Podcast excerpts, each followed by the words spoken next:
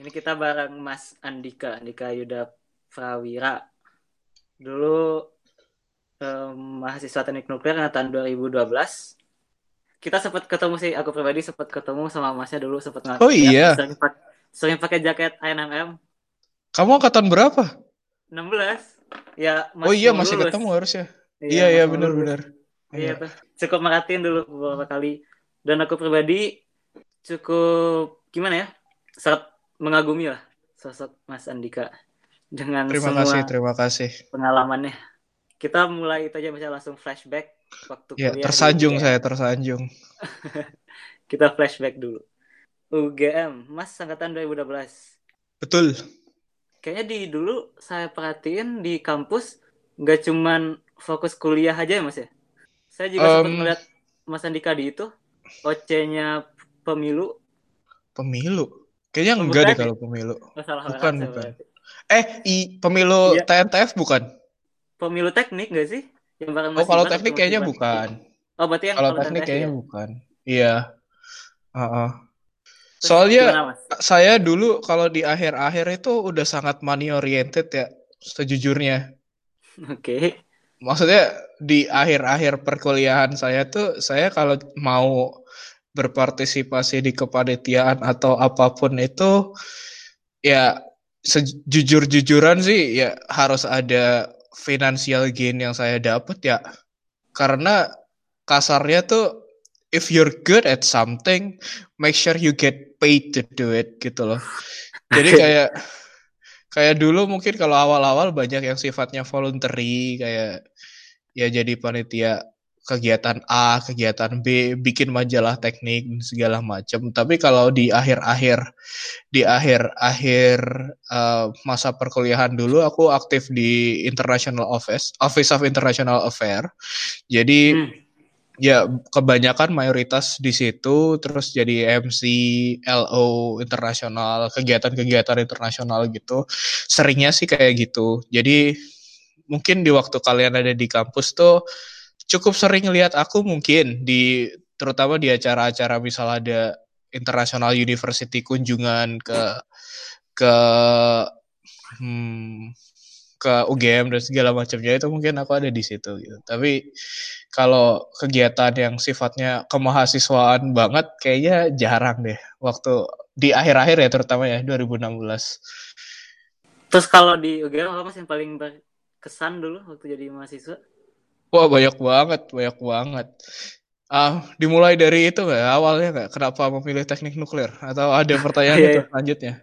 Gimana? Mas? Jadi, oh jadi sebenarnya dulu saya tidak tahu ada teknik nuklir itu apa, cuma SMA ya. Terus terus. Jadi jadi kebetulan tujuan saya waktu itu tuh cukup simple sebenarnya. Saya dulu pengen masuknya tuh international relations, HI. Okay. Nah, tapi kebetulan SMA-nya itu IPA. Nah, waktu itu kan sistemnya SNMPTN undangan ya. Waktu itu ada yang langsung masuk, sekarang nggak tahu namanya apa. Nah, jadi itu, nah kalau milih HI, kayaknya kagak bakal masuk. Terus kalau yeah, teknik, yeah. teknik apa ya yang kira-kira bikin gua keluar negerinya gampang ya? teknik nuklir waduh kayaknya menarik ini. Nah akhirnya itu milih teknik nuklir.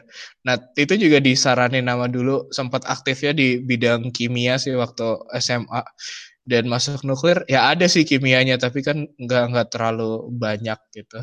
Jadi itu sih. Nah kalau hal yang paling berkesan di UGM banyak sih dulu kebetulan um, satu hal yang paling berkesan tuh di UGM tuh banyak banget opportunity ya satu itu jadi karena tujuan saya kuliah dan milih jurusan itu ke luar negeri, sesimpel itu. Ya namanya bocah ya, bocah tuh yeah. yang tuh dumb to realize pada waktu itu. Jadi ya, tapi ketika saya bisa melakukan itu di semester akhir semester kedua kayaknya pertama kali ikut exchange program itu terus di beberapa di beberapa uh, semester setelahnya juga beberapa kali ikut conference atau course di luar negeri. Jadi ya itu tercapai sih tujuan awal saya milih teknik nuklir dan tujuan kuliah di UGM. Jadi itu sih opportunity highlight yang paling berkesan di UGM tuh sebenarnya kesempatannya banyak. Nah, dan kesempatan itu bisa berarti di kesempatan kamu mau jadi apa, kamu mau fokus di mana, kamu mau berkarya di bidang apa itu di UGM banyak sih. Jadi itu sih kata kuncinya. Sangat hmm, berkesan dengan kesempatan yang ada di UGM. Berarti Mas Dika dulu sering ke luar negeri. Yang saya tahu cuma yang satu itu loh Mas yang annual meeting. Hmm. Oh, selain itu juga ada. Banyak banyak, cukup oh, iya? banyak sih sebenarnya. Oh, Jadi aku kayak waktu waktu dulu semester 2 tuh exchange student di Tokyo Tech, Tokyo Institute of Technology. Terus um, terus di semester 3 dan 4 kayaknya cukup jarang soalnya IP-nya jelek. Iya, iya, iya. Itu jarang, IP-nya jelek. Terus um, apalagi ya itu annual meeting ke US terus sempat juga ke konferensinya IRPA di South Africa wow. terus ikut course beberapa juga di Thailand terus ya gitu sih cukup banyak sih yang di Thailand yang fusi gitu-gitu ya Ah iya iya yang yang fusi itu di Thailand itu kayaknya aku generasi pertama deh yang oh, berangkat pertama. terus sebelum terus setelah itu jadi kayak banyak rombongan-rombongan cukup menarik kayak konferensi Impra tadi dan yang action ke Tokyo Tech itu gimana mas dulu? Kok bisa dapat informasi? Soalnya saya lihat beberapa angkatan ini ya itu cukup jarang yang diketahui gitu yang pergi-pergi ke luar negeri gitu. Mm -hmm. Jadi dulu tuh programnya yang Tokyo Tech tuh aku programnya di Thailand kebetulan dan Thailand dan ada yang di Jepang juga. Nah tapi kayak um, opportunity-nya dari mana ya? Waktu itu dari mana ya aku tahunya ya? Antara email atau aku emang cukup sering aktif Jari. di itu iya cukup sering jari-jari terutama di website fakultas sama website OI Office, Office of International Affairs. Nah itu nyari-nyari terus kebetulan ya ada kesempatan itu terus kayak di ada beberapa slot mahasiswa yang belum terpenuhi jadinya jadinya ya ya udah daftar aja gitu terus terus keterima deh terus ya udah berangkat gitu sesimpel itu sebenarnya tapi yeah. kalau masalah nyari ya di mana sih di website terus suka main-main kalau dulu di KPFT lantai tiga tuh ada oh, International Affair ya teknik itu di situ yeah. dulu Dulu waktu KFT masih ada. Waktu KFT masih ada. Dulu aku juga sempat kerja di situ. Kerja, kerja beneran kerja ya, habis lulus. Oh, sempat, Mas. Sempat. Hmm. Jadi waktu itu habis lulus itu kan aku lulus itu bulan November. Terus kalau mau daftar sekolah lagi kan buat yang spring terlalu mepet. Spring tuh yeah. dimulai Februari biasanya. Terus uh, jadi aku daftarnya kemungkinan kan yang fall, masih Agustus kan masih jauh. Nah, jadi waktu itu aku kerja di KPFT itu sekitar tiga bulan apa empat bulan ya. Tuh, jadi dulu sempat kerja di KPFT itu sama kerja part-time research assistant di departemen. Oh, waktu itu projectnya project Bapeten kalau nggak salah. Oh ya. Terus yang yang tadi itu kan cukup ada exchange dan cost gitu. Itu kira-kira hmm. yang dinilai apa mas? Kok bisa masuk gitu? IPK. oh iya. Enggak, ya itu salah satunya sih. Maksudnya, maksudnya, maksudnya ketika ada orang-orang yang bilang IPK itu nggak penting tuh bullshit semua itu anjir kesel gue.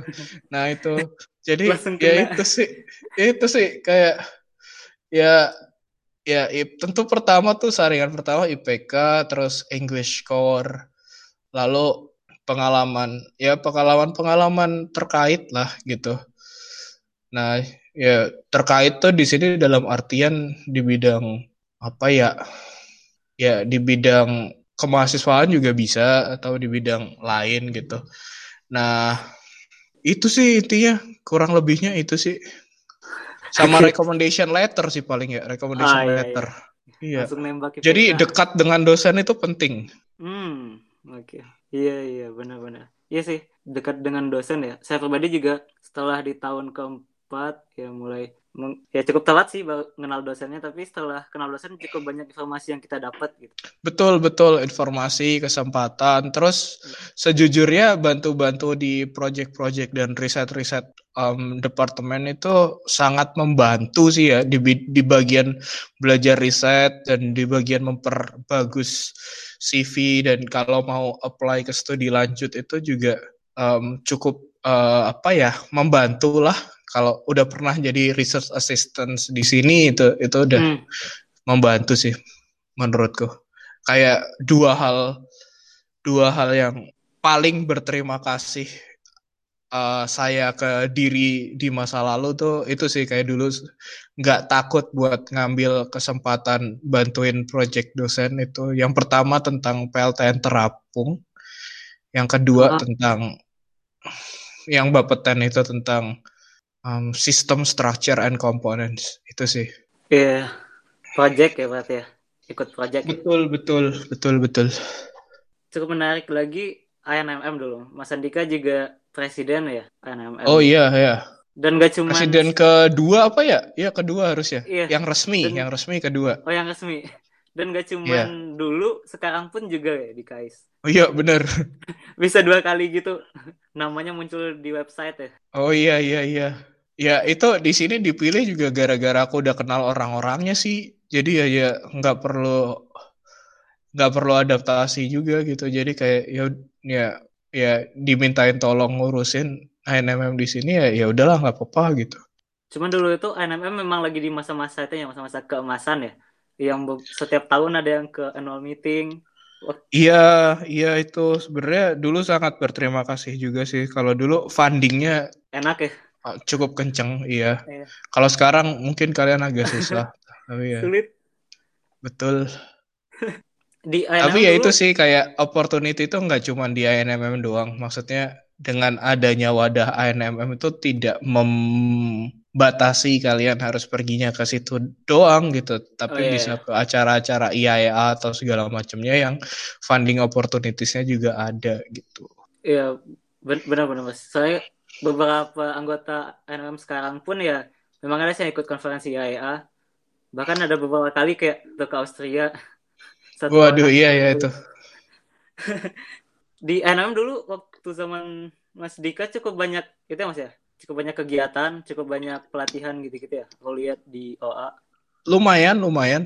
Dulu ya itu sih. Kebetulan teman-temannya juga enak. Maksudnya diajakin yeah. melakukan pekerjaan sesuatu juga enak. Jadi ya berterima kasih juga ke ya termasuk Hana waktu itu. Hana kan yeah, yang besok ada itu.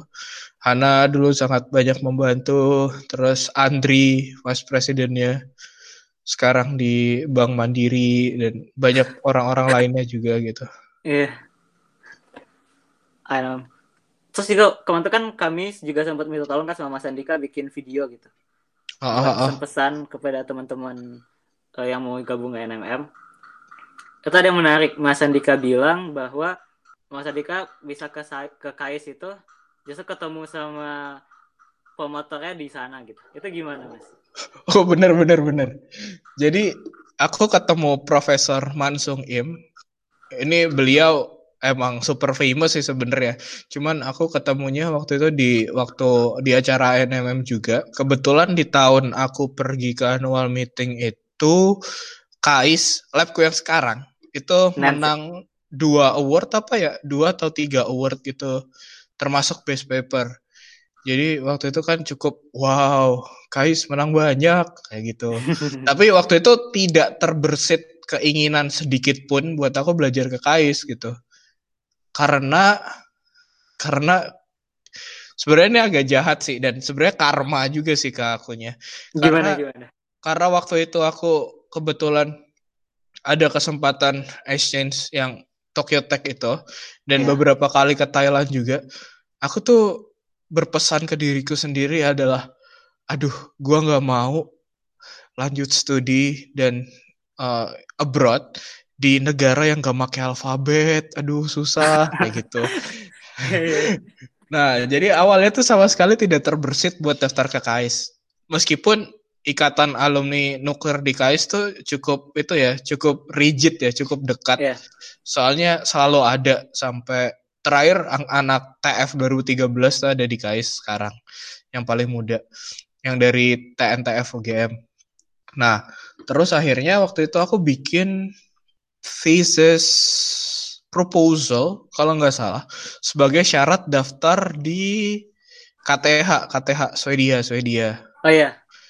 Nah itu jadi aku aku kayak itu terus kayak di bagian reference-nya tuh kayak kok nama profesorku yang sekarang tuh kok muncul mulu ya. Soalnya emang Iya, emang iya. topik topik risetnya terkait kan yang aku Iya, benar-benar. inginkan gitu dan emang profesorku cukup famous gitu. Sekarang bahkan beliau wakil rektor di di KAIS. Hmm. Jadi emang cukup cukup terkenal gitu terus kayak hmm kayaknya pernah ketemu ya di mana ya. Nah, terus akhirnya akhirnya ter ada light bulb gitu, ting. Oh iya deh yang waktu itu di annual meeting menang best paper itu. Ya udah terus aku kayak iseng aja kayak ngontak. email ya. Iya, ngemail kayak boleh nggak gitu lanjut studi. Terus kebetulan waktu itu ya daftar beberapa beasiswa juga. Terus kayak eh, boleh nggak masuk ke lab beliau dan segala macamnya. Terus ya long story short ya akhirnya keterima master doang waktu itu. Master Awalnya. doang. Iya, beas beasiswanya emang master doang juga. Tapi kebetulan labnya enak dan nyaman juga dan banyak kesempatan juga jadinya ya memutuskan untuk lanjut juga sekalian PhD seperti itu. Kalau untuk funding gimana mas? Dapat dari mana? Kalau boleh tahu. Kalau waktu master itu aku dulu dapat dari namanya beasiswa RCA, RCA. RCA itu Regional Center something something. Aku agak lupa A-nya itu apa. Tapi intinya itu itu adalah salah satu Center of Excellence atau kantor cabang lah gampangnya dari IAEA untuk wilayah Hmm. Asia Pasifik. Nah itu kebetulan di Korea. Nah dan itu kayak punya kerjasama dengan KAIS juga buat uh, Masters Program. Jadi itu namanya RCA KAIS Masters Program or some sort. Ya itu. Jadi aku dulu daftar uh, kebetulan funding untuk beasiswa masternya dari situ. Nah, itu terus untuk PhD-nya dari beasiswa profesor atau KAIS scholarship, Oh. KAIS scholarship. Jadi dananya dari KAIS, terusnya dari research assistantship, terus teaching assistant dan segala macamnya sih. Dulu waktu yang master apa mas? Waktunya programnya. Itu tadi yang RCA itu, RCA KAIS. Oh bukan di KAIS-nya untuk master ngambil program apa? Oh sama nuklir, nuklir quantum engineering. Oh sama. Sama sama. Dan lanjut lagi di PhD-nya. Sama sama. Labnya sama, profesornya sama, orang-orangnya juga sama. Nance Iya. ya. Iya iya sama-sama Nance itu. Terus untuk itu gimana? Atmosfer riset di sana gimana? Kan pasti beda lah dulu di lab DPR kayak gitu sekarang Oh iya.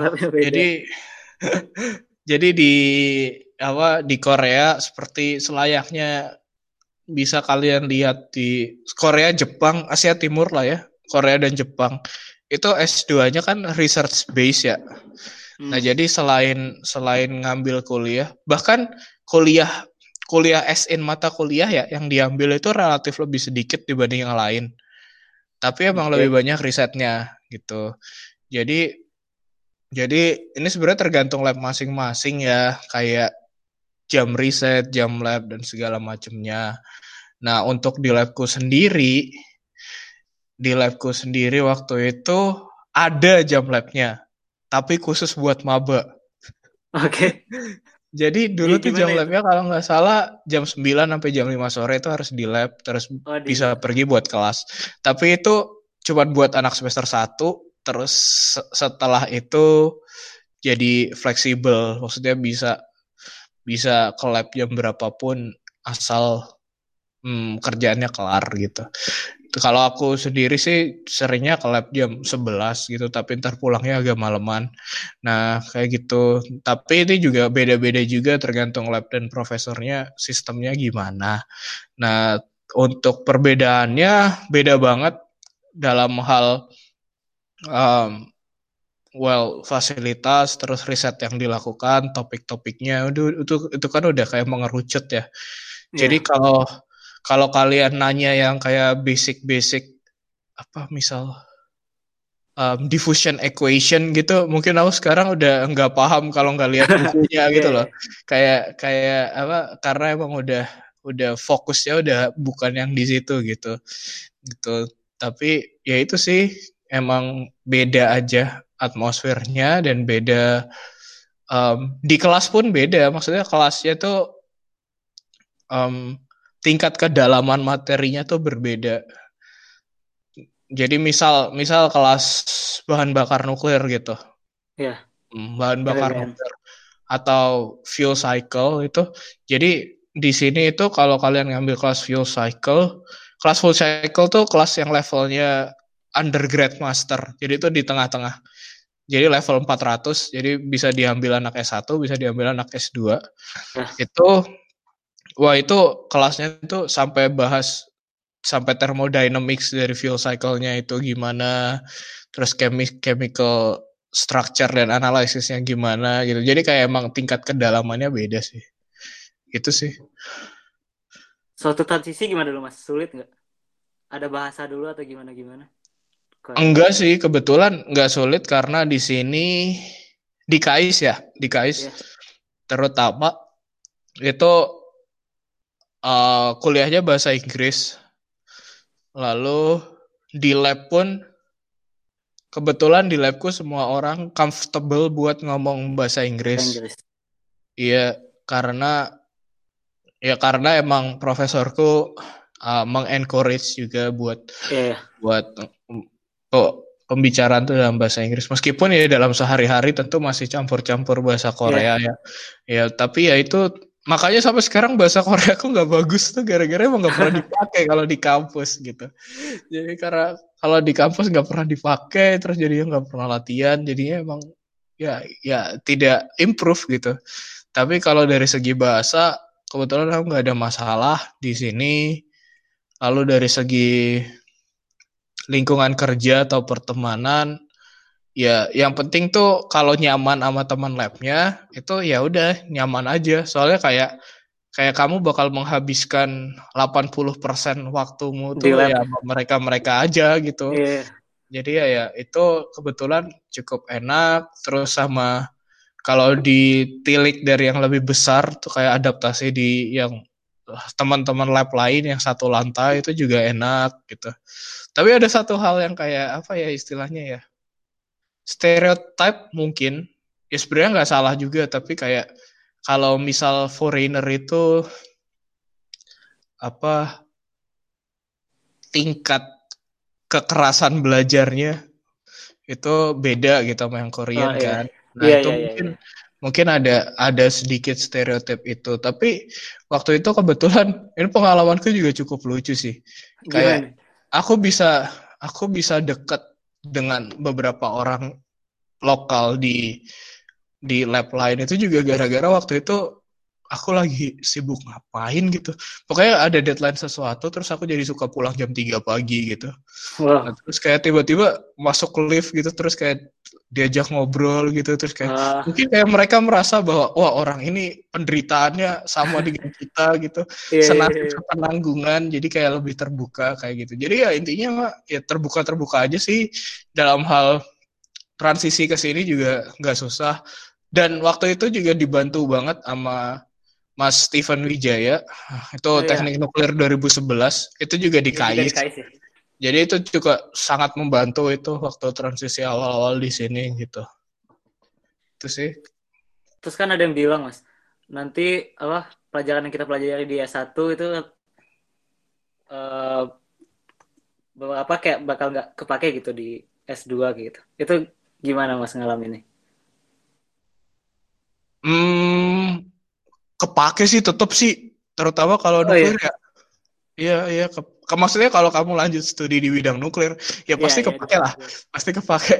Eh, tapi ya kalau kamu studi ya di bidang yang lain mungkin nggak terlalu sih. Tapi kalau masalah apa yang paling kepake itu menurutku pribadi ya itu mathematics matematika. Per- differential equation Iya. Fourier transform dan segala macamnya itu itu kepake banget. Terus um, reaktor physics yes to some extent Hmm. maksudnya di di labku di labku kepake cuman kayak nggak nggak terlalu lebih ke Nggak terlalu. aplikasi bukan lebih ke aplikasi lebih bukan ke arah ngulik formulanya dan segala macam ada lab yang fokus di bidang itu gitu tapi Iya, kalau iya. kamu masuk yang lab itu ya ya kepake banget tapi Kepake kalau banget. di untuk kasusku sih ya enggak sih tapi lebih itu sih ke mathematics prokom prokom ya kalian bisa modeling di minimal MATLAB terus kalau bisa Python dan segala macamnya itu membantu Iya. banget dan sekarang tuh trennya ya kalau di KAIS ya trennya Iya. itu kayak semuanya itu jadi make advance teknik gitu loh karena nuklir buatku pribadi nuklir itu udah nuklir itu ilmu yang 50 tahun sekali baru ada breakthrough tau gak sih Gimana Jadi gimana kayak- gimana? jadi kayak- Aku jadi kayak menurutku tuh nuklir tuh perkembangannya tuh nggak se nggak secepat itu gitu loh jadi kayak tidak kayak computer science atau information technology yang yang cepet banget ya. Tiba-tiba berubah gitu kayak nuklir tuh nggak kayak gitu. Nah tapi sekarang trennya adalah menggunakan teknik-teknik yang dipakai di computer science untuk nuklir. Contohnya? Jadi jadi ketika kalian bisa machine learning, reinforcement Hmm. reinforcement learning atau data analysis itu itu pasti berguna banget gitu loh. Jadi kayak gak ada salahnya gitu loh belajar hal-hal itu juga untuk diaplikasikan ke nuklir gitu. Iya. Ap- apalagi di kondisi kayak gini di waktu orang banyak kosong di rumah ya mungkin bisa nyempetin waktunya buat belajar belajar gitu ya mas ya. Betul betul ya kalau bisa ya bagus lah. Maksudnya itu pasti pasti akan digunakan. terus ada tadi yang sangat menarik waktu sesi webinar tadi yang mas Dika bilang kalau arah interest mas Dika tuh berubah gitu sekarang. Itu apa itu faktor-faktornya? Kok bisa? Padahal lu waktu S1 pun setahu saya eh, skripsinya pun tentang SPF ya? Iya iya iya. Skripsinya tentang nuclear security juga. iya. Terus kok bisa? Waktu setahun ke belakang udah nggak ke sana lagi? Sejujurnya ya, sejujurnya karena menurutku pribadi itu um, ruang untuk nuclear security dan physical protection system assessment untuk jadi apa ya bidang ilmu itu agak kurang gitu terutama untuk yang untuk di bidang S2 dan S3 ya. cukup terbatas S2 ya S2 mungkin bisa, tapi kalau S3 kayak terbatas gitu loh. Soalnya apa? Kenapa? Itu karena satu itu susah banget, nggak ada barangnya. Iya, Jadi iya, kayak- iya, iya. Jadi kayak susah. Pasti bakal banyak uncertainty-nya karena pasti bakal banyak asumsi yang dipakai gitu. Jadi kayak susah aja untuk validasi dan verifikasinya gitu, verifikasi datanya. Se- Sebenarnya selama kamu bisa mempertahankan asumsimu sih nggak masalah gitu, tapi kan tapi ya ya untukku pribadi sih kayak ruang untuk bergerak di bidang itu tuh emang agak Terbatas. menyempit ya terutama sekarang. Nah gitu. Itu sih alasan utamanya. Terus sekarang cenderung ke mana mas? Interest ya?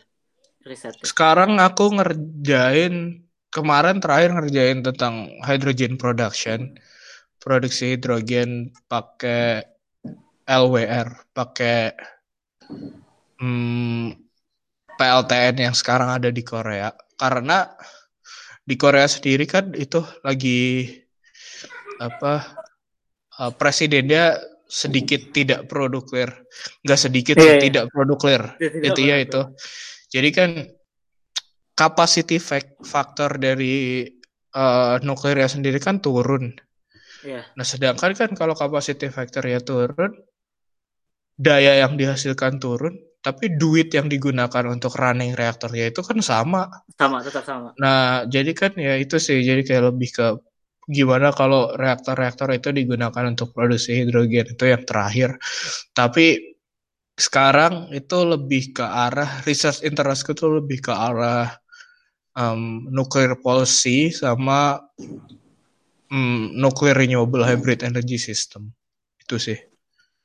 Kan kebanyakan kami kan mungkin ada yang udah tahun ketiga, tahun keempat udah mulai mikirin gitu apa sih kalau pengen lanjut sekolah apa risetnya nanti kayak gitu-gitu.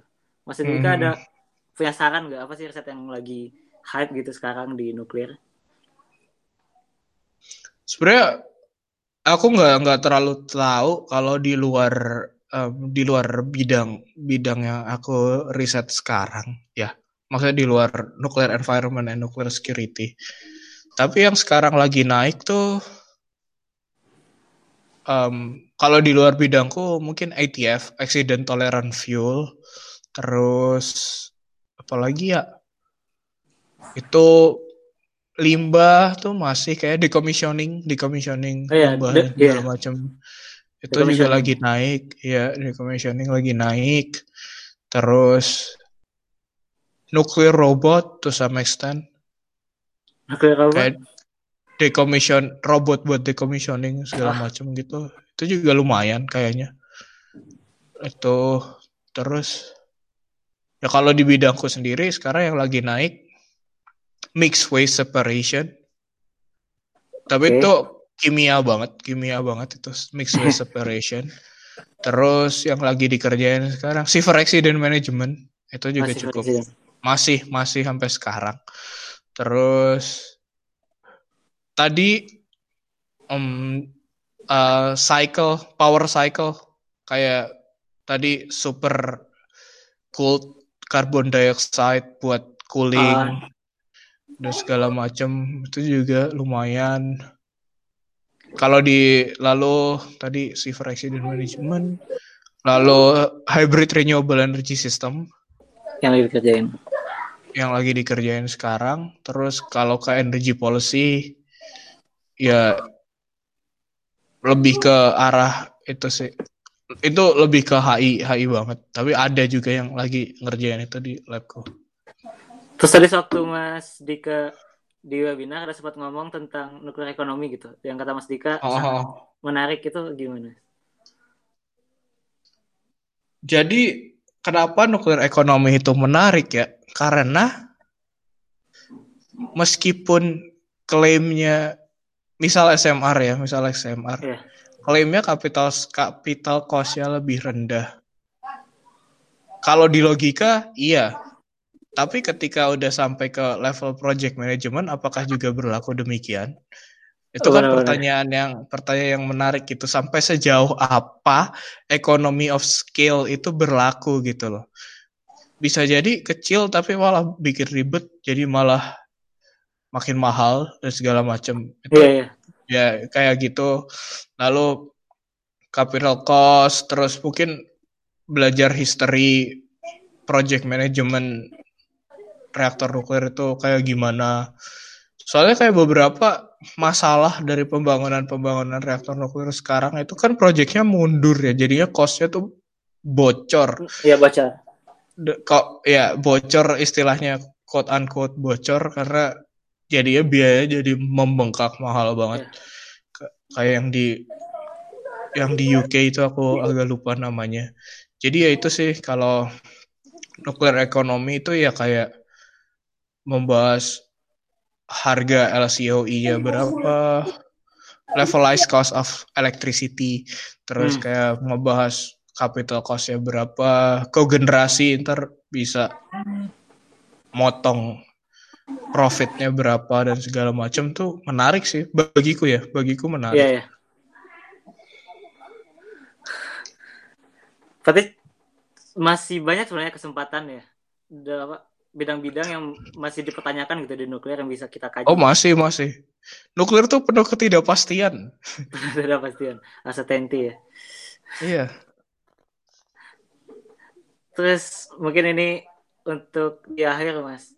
Kan mungkin Mas Dika ada saran gitu buat kami uh, mahasiswa nuklir atau TNTF gitu buat ke depan dari apa yang Mas Dika alami kalau gitu kira-kira pesan buat kami gitu saran apa ya sarannya ya kalau emang mau apa lanjut studi ya mungkin udah mulai bisa dipikirin tahun ketiga tahun keempat tuh mau lanjut ke mana terus mulai nyari-nyari, mulai nyiap-nyiapin juga.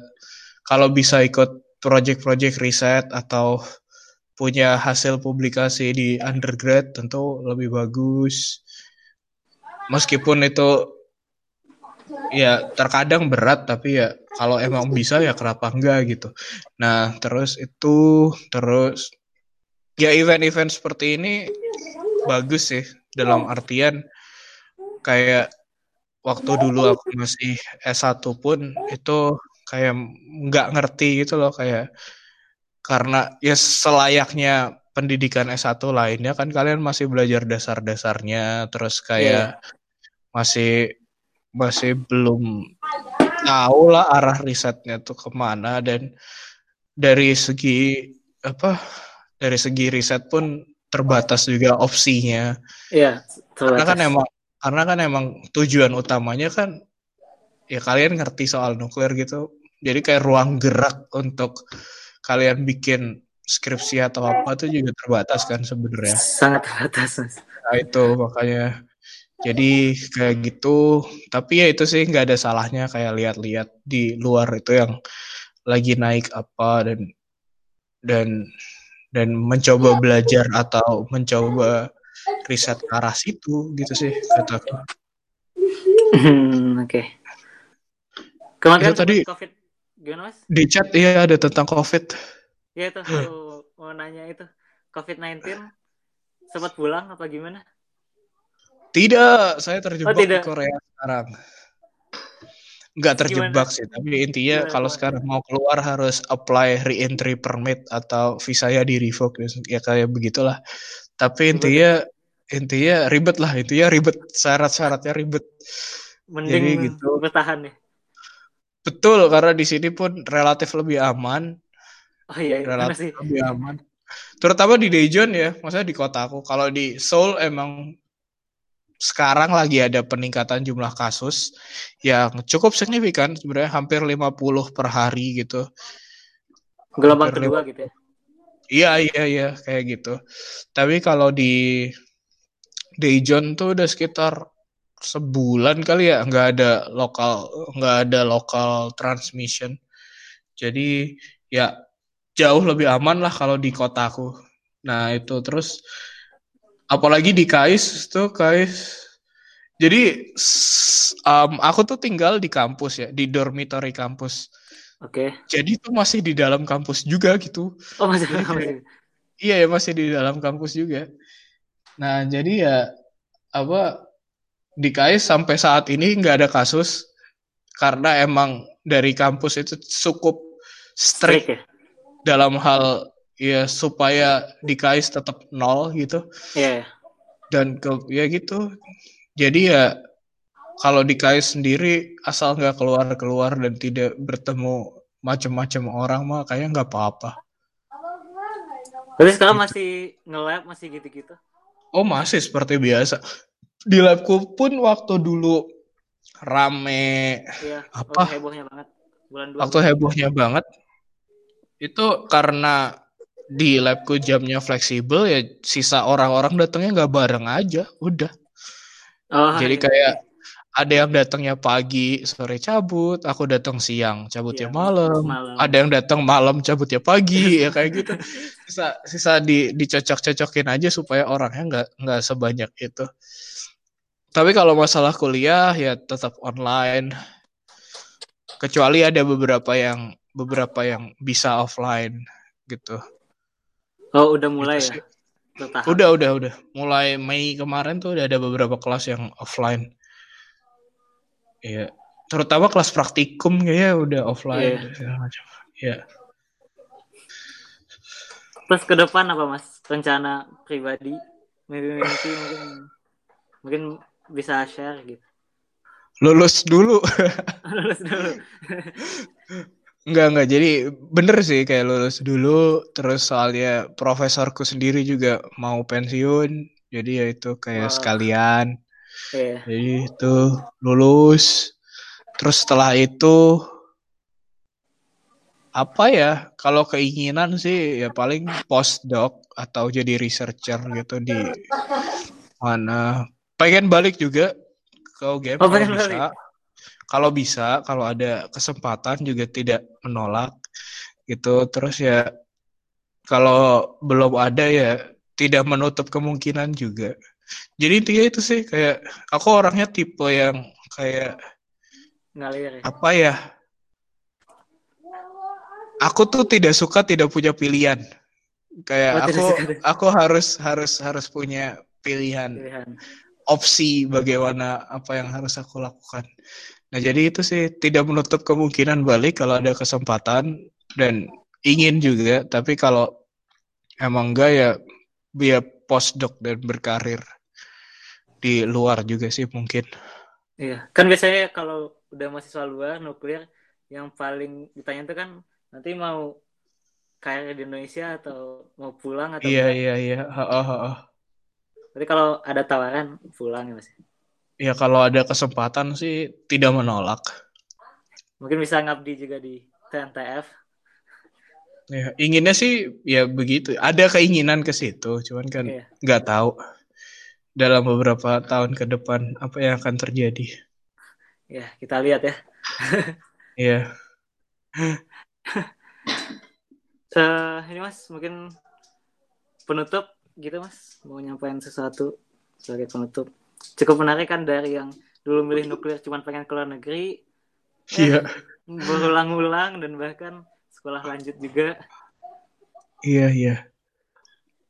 Apa ya?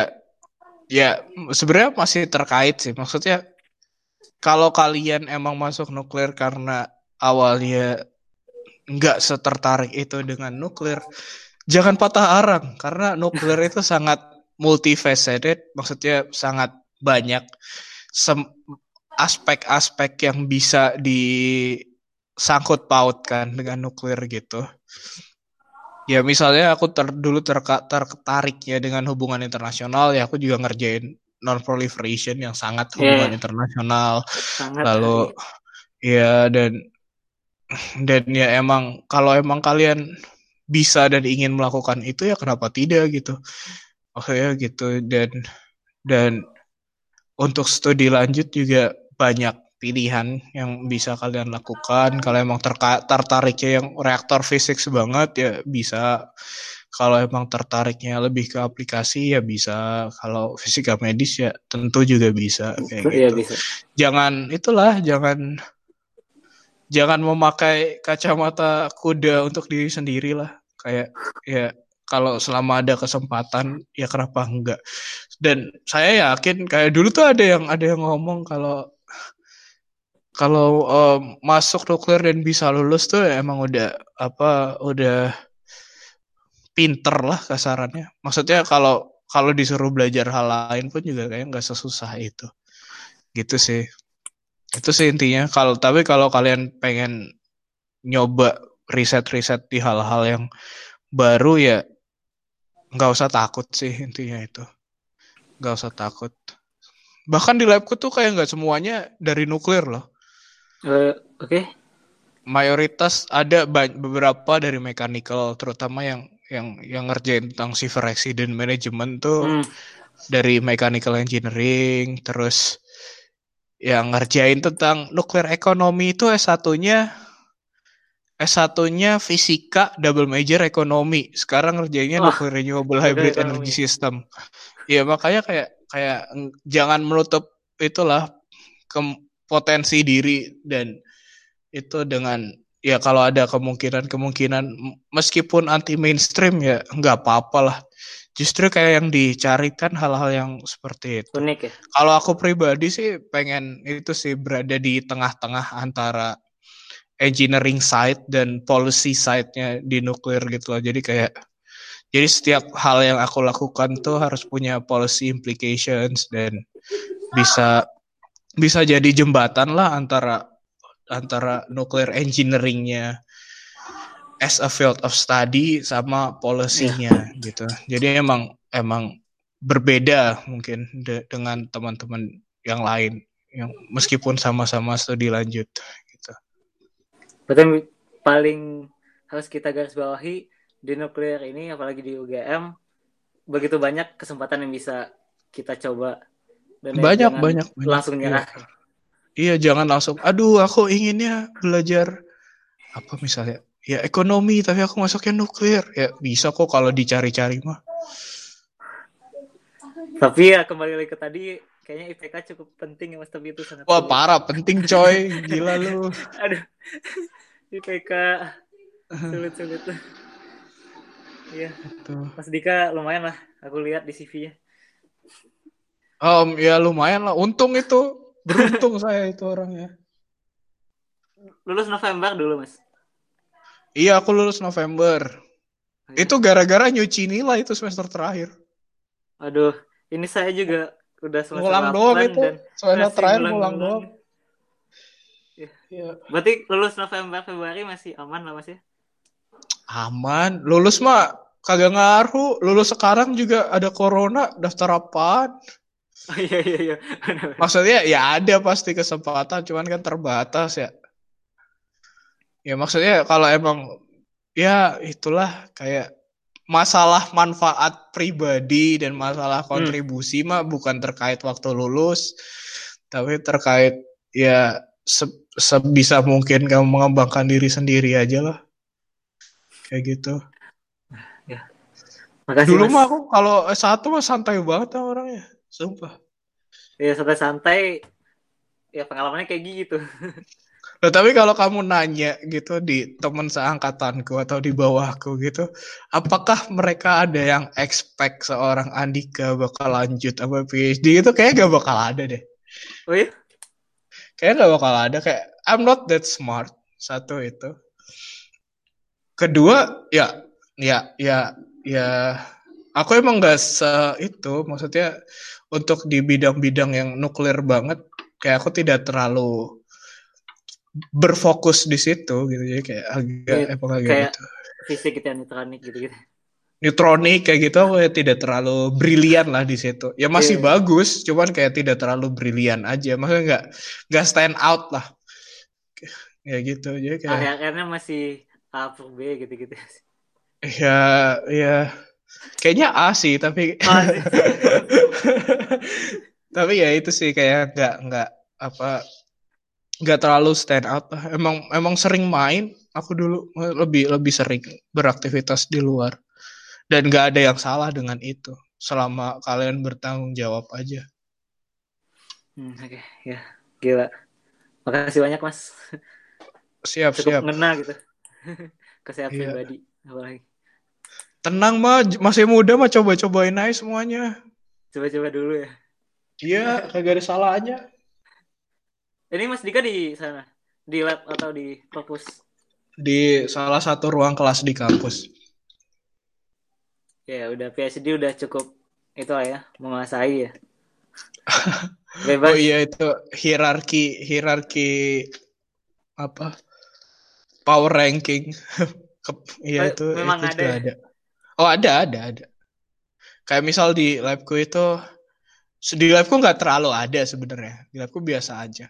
Cuman ya ada dalam artian siapa yang berangkat ke conference itu ada. Oh, iya. Atau atau ini setiap semester tuh siapa yang berhak milih meja kerjanya di mana. Nah, itu pakai itu yang paling senior oh, iya? siapa. Tapi standar sih. Iya, iya, iya, iya. Iya. Tapi di sana uh, nulis gitu cukup kencang Mas ya. Jurnal riset. Uh, iya, iya, iya. Oh, untuk master sih belum ada kewajiban nulis jurnal, tapi Oh, ada, PhD. tapi PhD Udah ya. Aku juga harusnya udah nulis jurnal buat yang ma- master thesisku, cuman kepotong gara-gara pindah ke hal yang berbeda itu tadi. Oh. Jadi kayak, nah ini kebetulan kebetulan banget kayak ini tuh emang bulan-bulan mulai bulan puasa kemarin tuh aku baru look back ngelihat balik ke master thesisku terus kalian minta tolong ini tuh jadi kayak wah pas ya udahlah gitu. Iya, Kalau kalau nggak pas mungkin aku kayak eh, topiknya diganti Ganti aja, aja. gitu. Jadi iya, heeh. tapi kayak ke- kemarin kebetulan emang aku lagi ngecek ini lagi, ngecek data-data yang lama terus kayak mau ditulis Eh, apa gitu. lagi. Jadi kayak pas ya jadi inget lagi. Ya tetap inget sih cuman kayak kalau kalau mencoba refresh ya bukan Lama. karena occasion yang itu tuh emang agak agak kurang. Iya. Iya. Oke. Ya, cukup panjang udah sejaman. Nggak terasa. Eh, makasih banyak Mas sudah berbagi Oh iya ya, pengalamannya. terima kasih atas kesempatannya juga. Mungkin ada mau itu Mas eh, sekalian promosi Hebakusa gitu-gitu. Oh Masih iya benar-benar. Ada em, saya juga punya podcast yang isinya sangat nirfaedah sebenarnya.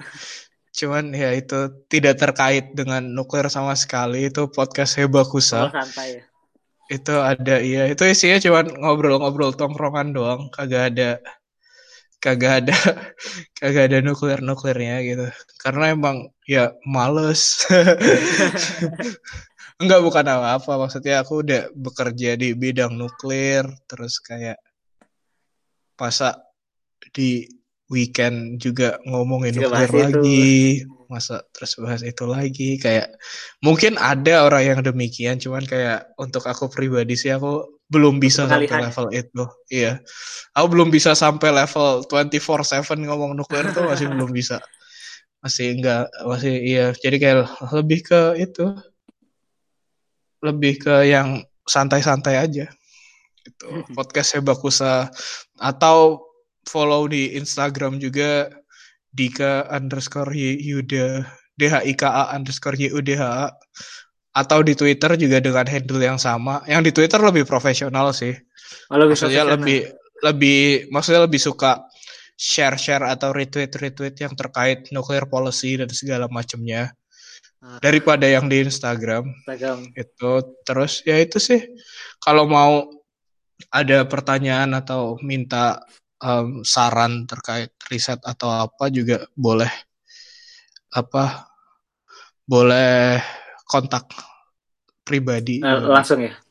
Ah, Oke. dengan senang hati membantu tapi maaf juga Lova kemarin sempat tanya tapi nggak aku jawab ya saya lagi sibuk-sibuknya Beberapa ya, tapi- kali, nggak apa-apa. tapi kalau tapi kalau pas sempet juga aku aku jawab Iya, kok. iya. atau email email aku lebih sering balas email sih Email ya? daripada chat sekarang ya itu sih Email emang gila. Iya, Balasnya cepet banget. Aku iya iya ini dua jam lagi udah kebalas aja. Padahal tengah malam di sana. Iya iya makanya aku lebih sering ngecek email daripada chat jadi mungkin email juga bisa jadi channel kalau mau ngontak tapi intinya Oke, oke. ya anak nuklir kan mm, jumlahnya nggak begitu banyak kalau bisa nggak. saling membantu ya kenapa tidak gitu akan senang kalau aku bisa membantu junior-junior yang ada teman-teman yang sekarang lagi ada di um, TNTF UGM gitu sih siap. Ya teh, catat ya teman-teman. Kalau mau nanya apa-apa tinggal kontak aja. Mas Andika sangat terbuka. Oke, cukup segini Mas sepertinya. Makasih banyak sekali lagi. Eh, semoga ke depan mungkin kita ada kepikiran project lain yang mungkin kita bisa kerjasama lagi kalau Mas Andika boleh boleh boleh. berkenan. Atau nulis bareng gitu gitulah bisa aku mau bikin itu dong. Apa? Bikin kuis. Kuis gimana tuh? Kuis nuklir aja gitu lucu-lucuan. Oh buat Pa- yang pakai zoom gitu. Oh kayak apa- kayak gimana konsepnya? Ntar ntar dia Kayak- kasih tahu. Ah siap siap bisa lah tuh. Tapi kami sekarang agak cenderung itu mas nulis bareng. Oh Mungkin iya boleh. mau nge-supervisi kami kayak ngasih satu ide terus nanti kami yang garap. Masa ya, lumayan lah Mas Dika belajar jadi itu postdoktoral ya nge-supervisi orang. Boleh sih, boleh, boleh. Dengan senang hati membantu. Siap. Biasanya kan kami juga like-nya tuh justru di ide, di ya gitu-gitu mas. Wawasannya masih jauh banget, masih rendah. ya, sudah cukup. Terima kasih banyak Mas Sandika. Semoga podcast ini bisa ya ngasih referensi buat teman-teman yang lain, ngasih semangat di pandemi ini kayak mungkin ada yang aduh udah capek mau ngerjain apa jadi dengar ini langsung oh kayak belajar ini belajar itu. Amin, Demikian. amin. Ya, amin. ya, sampai ketemu lagi, Mas. Makasih banyak. Yuk, sama-sama. Yang lain ada pertanyaan ke yang lain? Ya, ini